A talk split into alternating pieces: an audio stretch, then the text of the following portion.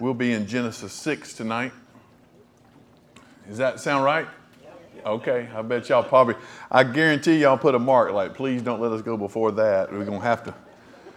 Took us long enough to get there. Let's don't go backwards. But uh, Genesis chapter 6 tonight, which of course obviously gets us to the story of Noah and the flood.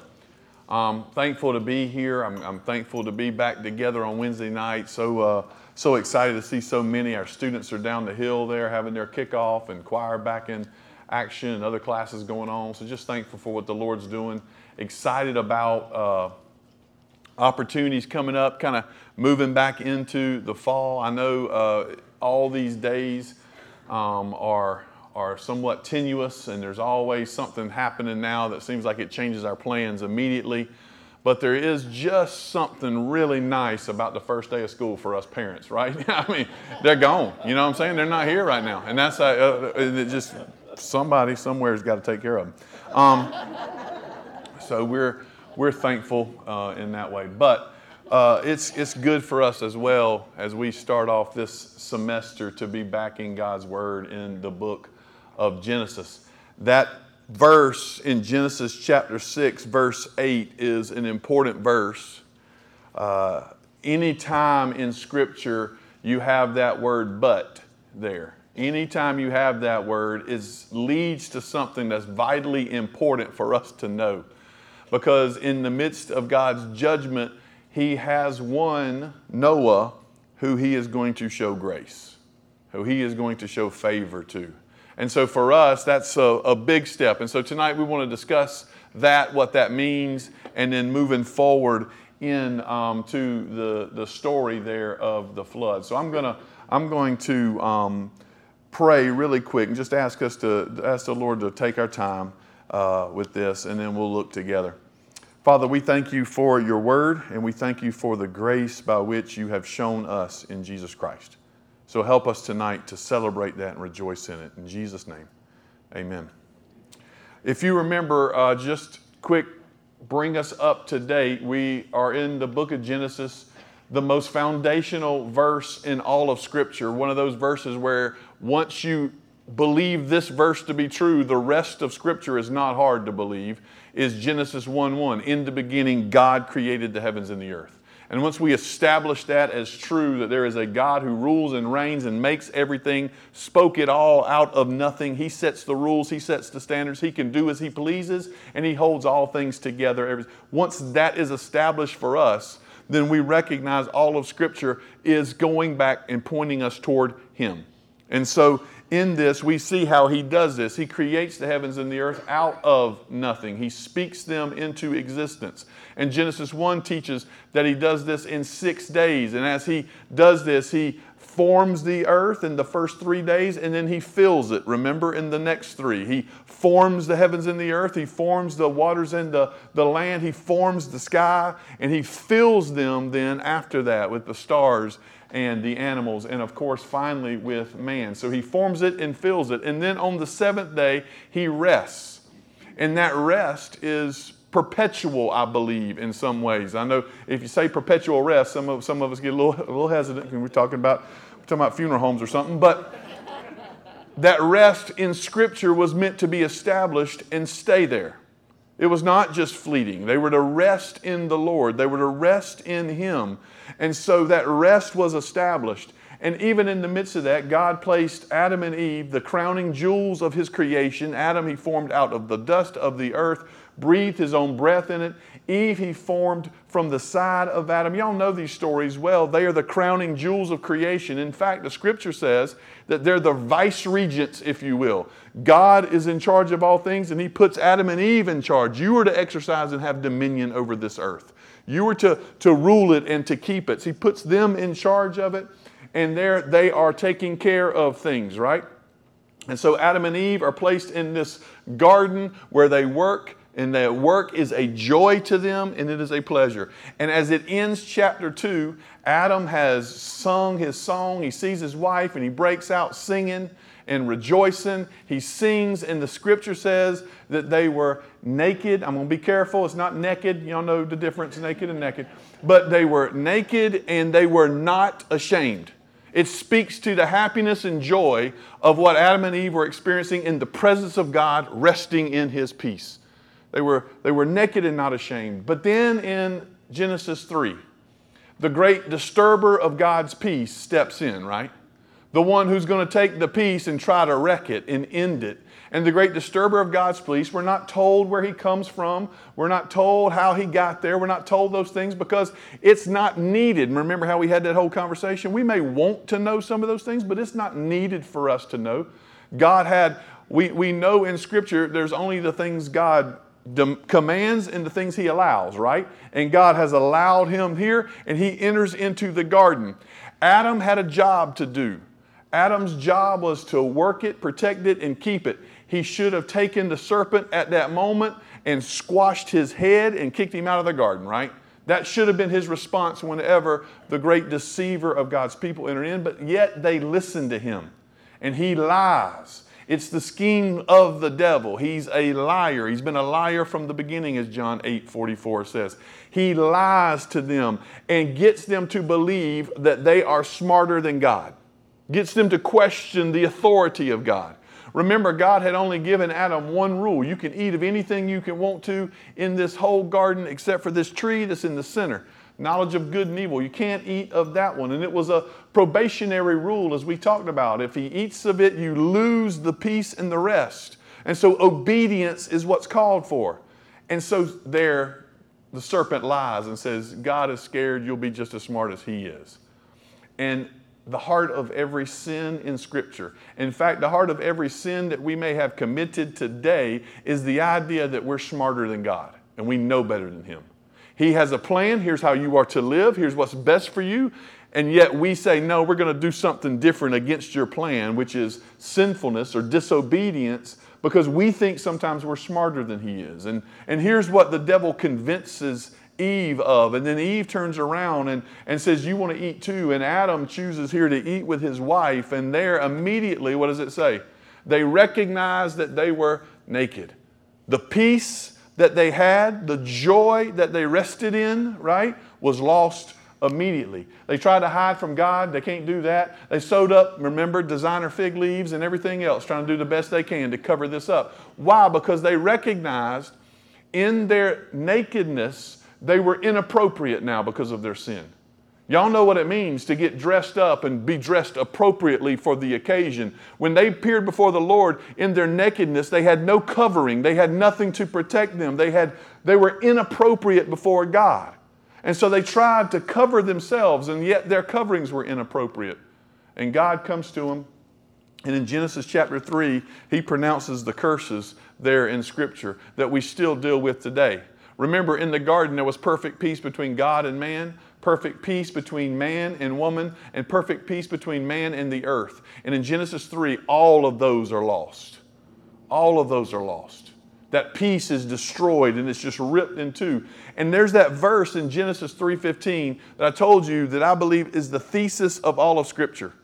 It's the thesis of everything that we're gonna that you study in Scripture. And that verse is when he looks at the serpent and he curses him, he says, I will put enmity between you and the woman, and between your offspring and her offspring. He shall bruise your head, and you shall bruise his heel.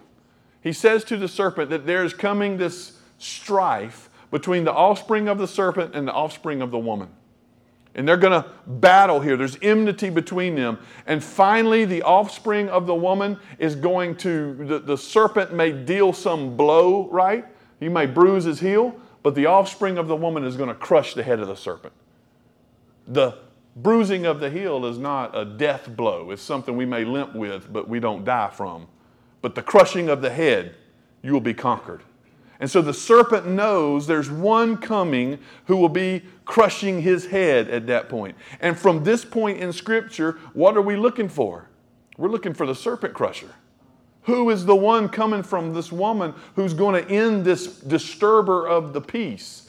Who is the one coming from this woman who's going to take the enemy of God and crush his head and deal with him finally at the end? Who is coming? So, all of Scripture then lays out with these two strands, if you will the offspring of the serpent, the offspring of the woman, looking and longing for the one who will finally deal with this issue who will finally restore the peace of God and make everything that was wrong right again. Where is he at? The serpent crusher. And that's what Scripture's all about. That's what Scripture's all about. We see immediately off the bat this happens, right?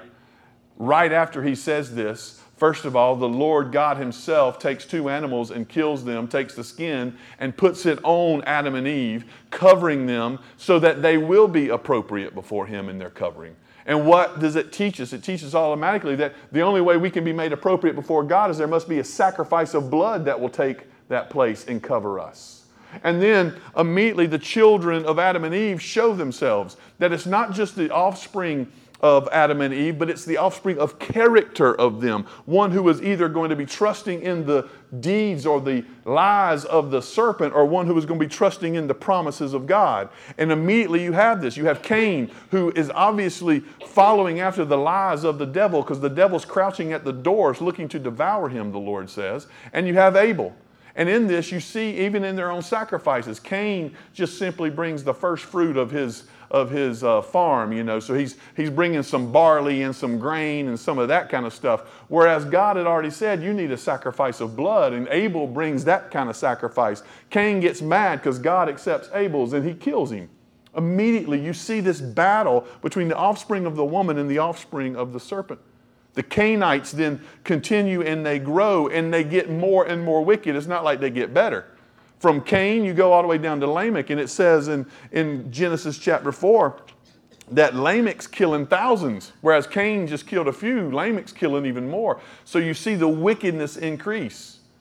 And Abel is gone, so what happens now? If we're trusting in the offspring of this woman, we need an offspring because Abel's dead and Cain has a mark on him who he's and he's undone. He's no longer following after the Lord. Who is it? And you see along comes Seth where the Lord gives them another child, Seth. And it's from Seth that this line continues.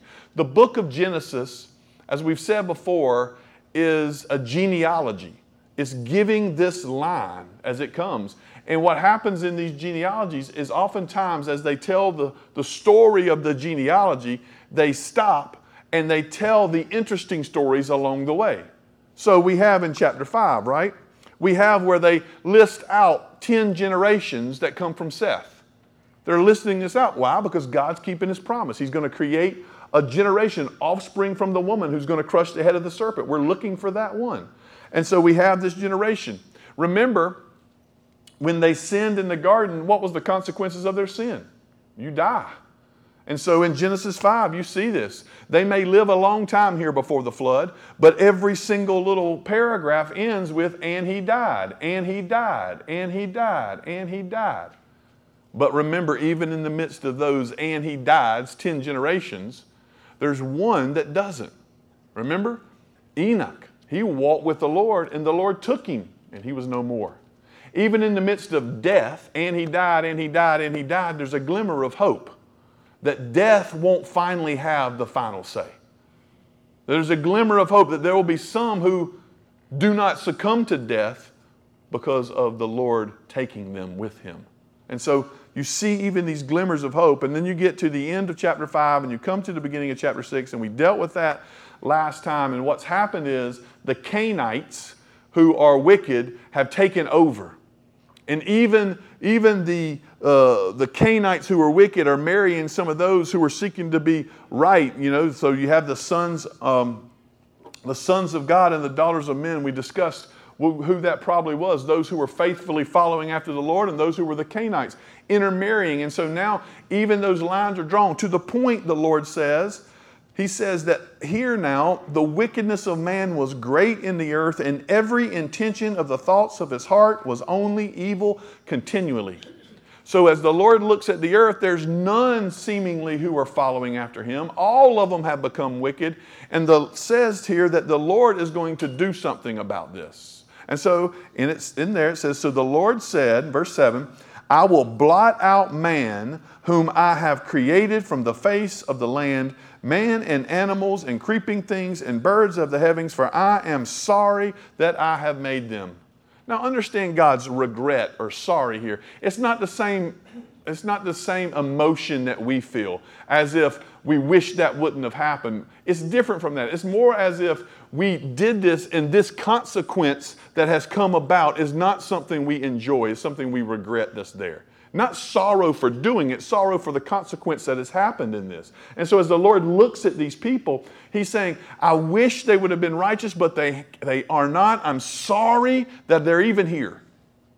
And because of their own unrighteousness, what does the Lord say? I'm going to blot them out. I'm going to blot them out. Judgment.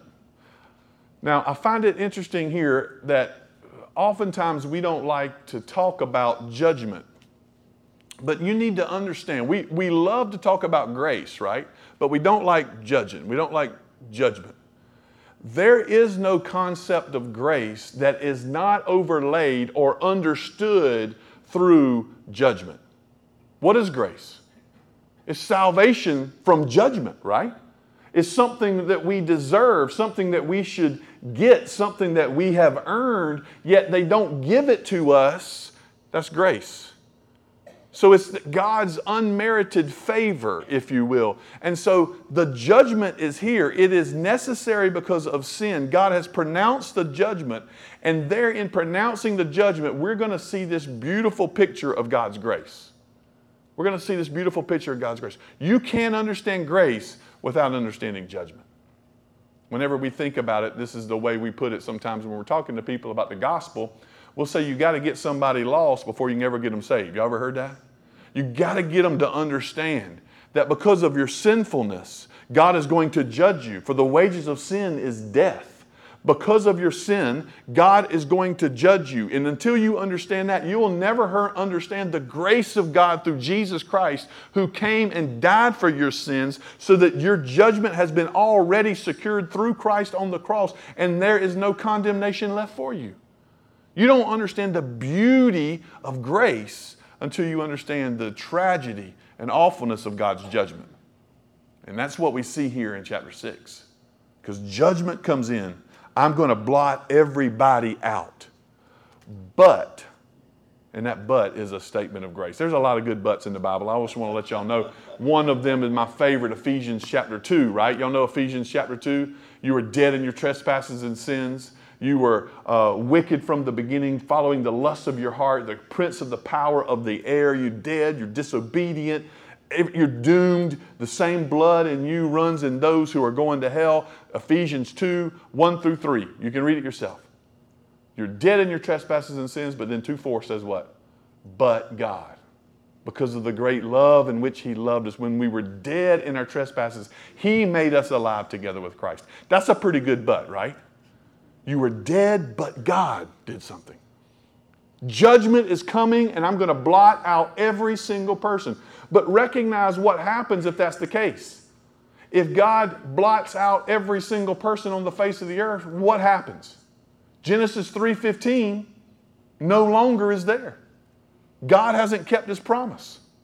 He said, I'm going to raise up one from Eve who will crush the head of the serpent. And so, if he said that and he blots out every single person, then can he raise up one from Eve again? No. So, the scriptures say that God is going to blot out everybody, but because God always keeps his promises, he gave grace to who? Noah. Noah found favor in the eyes of the Lord. That does not verse, sometimes we read that as in it speaks to Noah's character. Like God was looking around and sees Noah, and there's a pretty good guy right there. I think Noah, I'll show him some favor. That's not what's happening here. It says, it says that the Lord saw the wickedness of man was great on the earth, and every intention of the thoughts of his heart was only evil continually. He regretted he made them. I'm going to blot them all out except for one. I'm going to show my grace. So you only understand the grace of God that he shows to Noah in light of the fact that he's about to judge the earth. I always thought it was interesting. Um, I think I guess I was I was young buck when my first kid was born, and uh, we were we were there, and we have you know how you have the the first birthday or something like that, and people bring gifts, and you get more gifts at like your first birthday party than you ever get the rest of your life combined whenever uh, Wiles was born, I remember we were, I was a pastor in a little church in Kentucky, and they all just showered gifts. We got four, this is true story, four sets of Noah's Ark little people. Y'all know what I'm talking about? four sets. It's like, it's like the ark, you got Noah, his wife, she don't even have a name, and, and you got them, and you got a couple animals to go through, and it's, and it's the ark, and this is so cute, right? When we read, and then, and then of course, not long after that, I was preaching through this passage, and I was realizing, man, this is not very you know, a, a very cute passage. You know what I'm saying? This is judgment of God. It's a great little kid toy. You know, just Noah and the ark, got the animals, is great. But at the same time, what's happening here is God is recognizing sin and He is going to blot it out. And the only thing we see that's redeeming this place, the only thing we see that's redeeming man is God's grace that He displays to Noah. And so He says to Noah, Noah finds favor in His eyes. He comes down and you see in verse 9, Again, this is a genealogy. So these are the generations of. We've already had that a couple times. These are generations of God. These are generations of Adam. These are generations of Seth. Now these are the generations of Noah. These are generations of Noah. Noah was a righteous man, blameless in his generation. Noah walked with God. We see here Noah's relationship, God's grace upon him. Noah walked with God. That statement, Noah walked with God, is the same statement that was made about Enoch. It's the same statement that we will see later about Abraham. It's the same statement we'll see later about Judah and others. They walked with God. It was a statement that they were faithful, that they were righteous. So Noah, faithfully and righteous, is being obedient to God. He had three sons Shem, Ham, and Japheth. Now the earth was corrupt in God's sight and the earth was filled with violence. And God saw the earth, and behold, it was corrupt, for all flesh had corrupted their way on the earth. And God said to Noah, I have determined to make an end of all flesh, for the earth is filled with violence through them. Behold, I will destroy them with the earth. God makes the pronouncement. The first thing I want us to see here that's important in this is that God reveals himself. Noah would have no idea of what's coming unless what happened? God told him. Remember, there's two kinds of revelation. We have what we call general revelation. We can look out and we see how creation is ordered, is structured, is beautiful, and it testifies that there is a creator. We see that in, in general. We see it all the time. We talk about it when we see beautiful sunsets over the mountains. We see all these other things. Obviously, you see order in creation. You can take that in any way. The fact that the earth is exactly where it needs to be for life to be sustained on it. You know, if it was, they say, as they say, if it was just slightly closer to the sun, it would burn up. Slightly farther away, it would freeze. It's exactly where it needs to be in order for life to be sustained. You see that with our own bodies, how, how our bodies work and the intricacies of our eyes and our mind and all these other things. You look at creation and you have to say, there is a creator. This doesn't just happen by happenstance or chance. There's a creator and it's majestic, and that creator is displayed in his majesty and his power, the scripture says. We can see that when we see creation. We can see that when we can see creation. And if you deny it, Romans 1 says, you're actually trading what is righteous and true for a lie. And so we see creation, we see it. That's general revelation. We know there is a creator. But when we look at a sunset, we don't look at a beautiful sunset, no matter how pretty it is, we don't look at it and go, I am so glad Jesus died for my sins. It doesn't tell us that.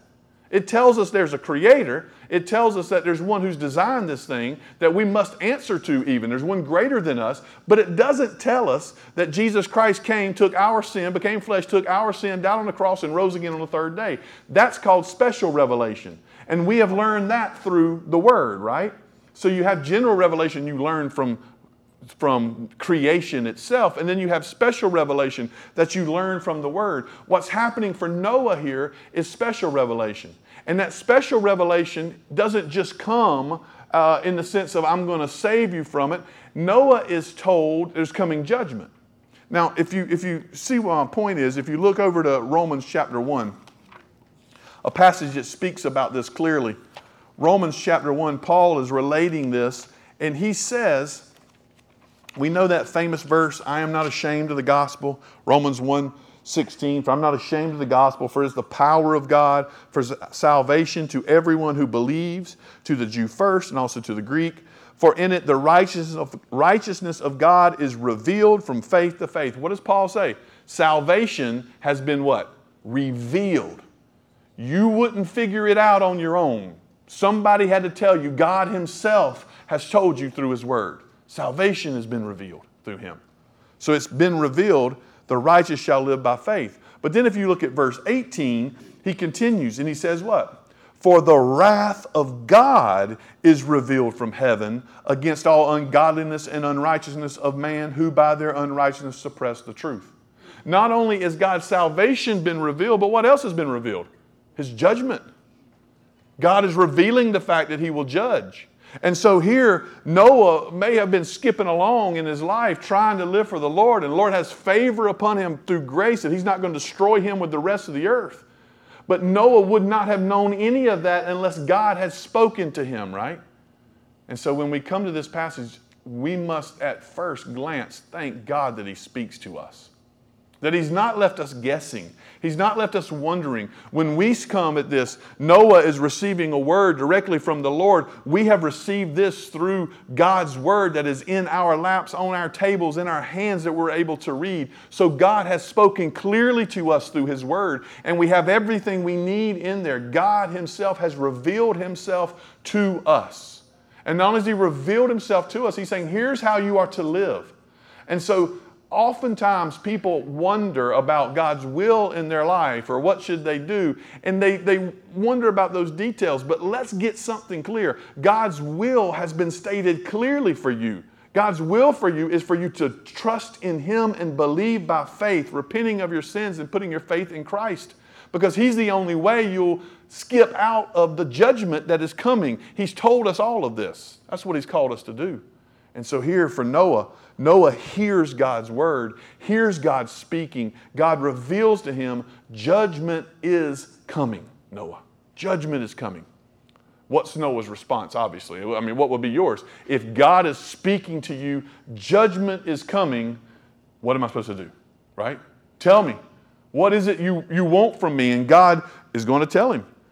He says, Make yourself an ark of gopher wood. This is the same word for, for boat, if you will, a basket an ark of gopher wood, make rooms in the ark, and cover it inside and out with pitch. This is how you are to make it. The length of the ark, 300 cubits, is breadth 50 cubits. You can go on and read this. He's going to describe exactly here's what you are to do, Noah. He tells him the dimensions, he tells him how to make the pitch. He tell, I don't even know what pitch is. I just said that because it's in it. He tells him how to, how to put it all together. He tells him how tall it's supposed to be, how long it's supposed to be. He's the one who's going to say, I'm going to bring the animals to you. Noah doesn't even have to go round them up. The Lord brings them in. Y'all remember what happened to the unicorns. So all of this goes on. So, so this is how Noah, Noah does it. Noah says, What am I supposed to do? And God Himself tells him, Here is exactly what you are to do. And it sounds crazy. Because up until this point, the scripture is going to tell us rain hadn't fallen from the sky, right? God had how he watered it. You, you, wake up on the heavy dew mornings. You know what I'm talking about. God takes care of it. So Noah's telling people when they, he starts to build this boat, what in the world is going on? What are you doing, Noah? You're crazy? I'm not crazy. It's about to rain and all of y'all are going to drown. you crazy. It's nonsense. And, and what's interesting about this to me is that's exactly what we have in God's Word, right? I mean, just for a moment, think about this. God has told us, here's what's going to happen. Or for us, here's what did happen. I will send my only begotten Son, who's co equal, co eternal with me forever. I'm going to send him down to earth. He's going to become flesh, born of a woman, Genesis 3:15. Born of a woman, he will become flesh. He'll be fully God and fully man. He will live his life perfectly and happily for 30 years, not being made known public, by being born of a virgin and living with a carpenter as his earthly father. He'll live there in a little town called Nazareth, and nothing good comes out of that town And at the end of that, he'll begin to make himself public. He'll call only 12 dudes to himself. He'll bring them in. He'll teach them his ways. He'll show himself with miracles. He'll prove himself in everything he does. He's going to do all of this. And at the end of those three years, they're going to put him to death. And it's going to look like, it's going to look like that that's the end. It's over. He just died just like all these other people who may have thought they're the Messiah. It's going to look like that, right? But when he hangs on that cross, I'm going to take the sins of all of the world and my people and I'm going to put them on his back and he's going to tote them.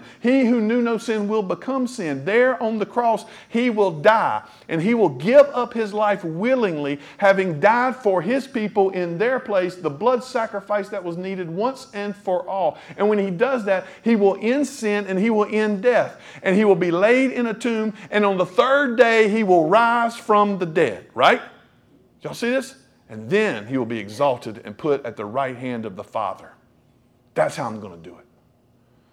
And the world looks at you and goes, That's crazy. Paul says it that way, right? To those who hear this, it's foolishness, it's nonsense. But to us who are being saved, it's the power of God, he says. We see the plan of God may not always fit out like we think man should have it fit out. We, we look at it, that's not the way I would do it. God does it His way to prove that He is greater, stronger, wiser than all of us. And so, even here for Noah, I'm going to build this boat and it's going to start raining and God's judgment is going to come and you're going to be in trouble. That's crazy. And oftentimes in the world, that's exactly what they say about the story of Christ Himself. Now, I find it interesting. This is the first night back, so I'm not going to keep y'all the whole time. I don't, I don't want to wear y'all out. I want to stretch you out. One of my, uh, one of my favorite preachers uh, in the last century was a man named Martyn Lloyd-Jones, British preacher from England, preached in a chapel called Westminster Chapel. Martyn Lloyd-Jones, a hero of mine, I always tell this to everybody. He, he, uh, I've got 13 volumes this takes up about this much room on my shelf of the book of Romans. He preached verse by verse through the book of Romans, and it took him 13 years, right? We'll start Romans next week. So y'all can y'all can act like you're taking too long here for Genesis. He took 13 years going through Romans. Um, he did it on a Friday night instead of Sunday mornings. He did it on a Friday night in London, and he never preached to less than 2,000 people who came to hear him preach through Romans. And so Lloyd-Jones is just an incredible figure. The, the, the whole, if you f- see a book by Lloyd-Jones, he didn't, he never wrote a book. He only spoke, and they would take what he spoke and they would transcribe it down. And so Lloyd-Jones is this incredible figure who preached in, in, in England, really kind of the, the father of evangelicalism, or a great leader in evangelicalism, if you will. At the same time, there was another great leader, the guy who started Christianity Today. His name's Carl F.H. Henry. Carl F.H. Henry started Christianity Today. Uh, the modern evangelical movement, this is more than y'all want to know, but I'll give it a little bit to you. Um, modern evangelical movement had a couple arms to it, if you will. Carl F.H. Henry in the 1940s started Christianity Today. A, a man named Harold Ockenga uh, in the 1940s started uh, a seminary uh, Fuller Seminary. So you had the education part, the journalism part, and then there was another guy named Billy Graham who started the preaching part of it. These three organized together to start what we call evangelicalism, modern evangelicalism, right? So Carl Henry is the guy who's documenting everything that's going on in evangelicalism in the in the 19th, I mean, excuse me, in the 20th century.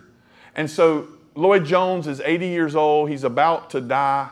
He's really at the end. And Carl Henry goes to him and he wants to do an interview. And he's doing an interview in Christianity Today. And so in 1980, just two months before Lloyd-Jones dies, uh, he does it, Carl Henry does an interview with him.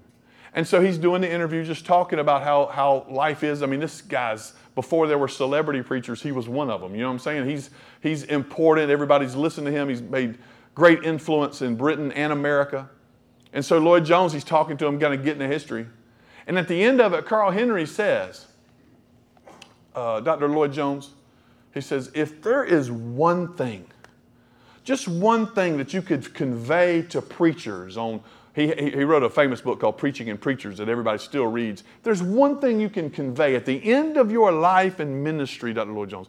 There's one thing you can convey just one thing to preachers who are coming up, what would that be? What's that one message you would say, you got to stick with this? I mean, Carl Henry's building this up. Here's the guy who's at his deathbed, he's been so influential. What's that one thing you could say? And Lloyd Jones thought for a second, and he said, Tell them to flee the wrath to come. Now, that, that's a quote from John the Baptist, right? The Pharisees come out as they are eager to see what John the Baptist is, is doing. And John the Baptist says, Who told you to flee the wrath to come? The axe is already laid at the root. God's judgment is here. It's just a matter of when he swings it, John the Baptist says. Who told you to flee the wrath to come? Well, Carl Henry's kind of taken back. You can see it. I mean, you can feel it. Like, wait, wait, wait, wait. Maybe you didn't understand what I'm saying, you know. I mean, here's your last chance to say the last thing that you want to say to preachers and to those who are coming after you in the world and your legacy, what is it? And Lloyd Jones thought about it again as Carl Henry posed the question. And for the second time, Lloyd Jones said, Tell them to flee the wrath to come. And I find that incredibly interesting. Because oftentimes we like to make go through life and tell everybody everything's going to be okay if you just do this, and everything's going to be all right if you just do that, and everything's going to be fine, and Jesus loves you, it's okay right? And I'm pretty sure as Noah constructed the ark, as he's getting it big and everything's about to happen, and as people are, he's saying, Y'all better, it's coming, y'all. The rain is coming. You better find shelter. You better do something. He's constructing ark. And the scriptures tell us that they laughed at him and they mocked him. And I'm sure as he's building this ark, and, it, and, and then the Lord says, Get up in it, and the door's shut, right? And the door's shut, the animals come, the door's shut. I'm pretty sure as the people were there and start going, Wait a minute, the rain's coming down, just as he said. Wait a minute, the water's rising. I'm positive that Noah didn't take a big bumper sticker and put it on the back of the ark and say, Smile, Jesus loves you. Right? Because the message at that time is not smile, Jesus loves you. The message at that time is repent, for the judgment is coming. Repent. And when we look at this text, we look at this text, we see that's exactly what the Lord says. And it's not far removed from what we know as well, for the wages of sin is death, and death is coming to us all. And when we it's appointed for all of us to die and then face judgment. And so all of us better be on the ark, right? But the ark now is not a boat somewhere over in the Middle East. The ark now is not the church. As some had, church history has said, the church is the ark of God and come and get on it. The ark is not any institution in this world. The ark is not any of that. The ark is Jesus Christ our Lord. And the one who takes the wrath of God for us and protects us from it who has covered us and keeps us through the storms of God's wrath is Jesus Christ Himself. And so for us, flee the wrath to come. And the way we flee it is by trusting in Jesus who has overcome it, who has taken it. And as the scripture says, Jesus has come and he's taken the wrath of God that deserves for us, deserve, that we deserve. He's taken that wrath, and on the cross, he not only ended it, he drank every last drop of it, the scripture says. And what that means is, is there is none left for those who are in Christ. We've been redeemed. There's a great word in scripture. There's two words to describe uh, God's, uh, Jesus' death for us. One is expiation. Expiation means he's taken our sins and removed them as far as the east is from the west, right? So he's taken our sins and expiated them, removed them from us. The other is a big word called propitiation. And propitiation, used in John and other places, means that God has taken the judgment that we deserved and he has drank every last drop of it. There's none left for those who are in him. The Lord looks at Noah. He says, Here's what you're going to do. Here's the plan. And that plan reflects even what God will do for us through Christ Jesus our Lord, through judgment. Now, at the end of this, and you can go through and you can read the story, y'all know it well. uh, the Lord said happens over and over again. God is revealing himself. Here's the plan. Here's what you do. Noah does the right thing and says, Yes, sir. You know what I'm talking about? Yes, sir. Yes, sir. And he does exactly what the Lord says. And what happens to Noah after the flood?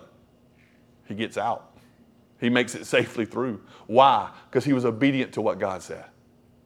He was obedient to what God called him to do.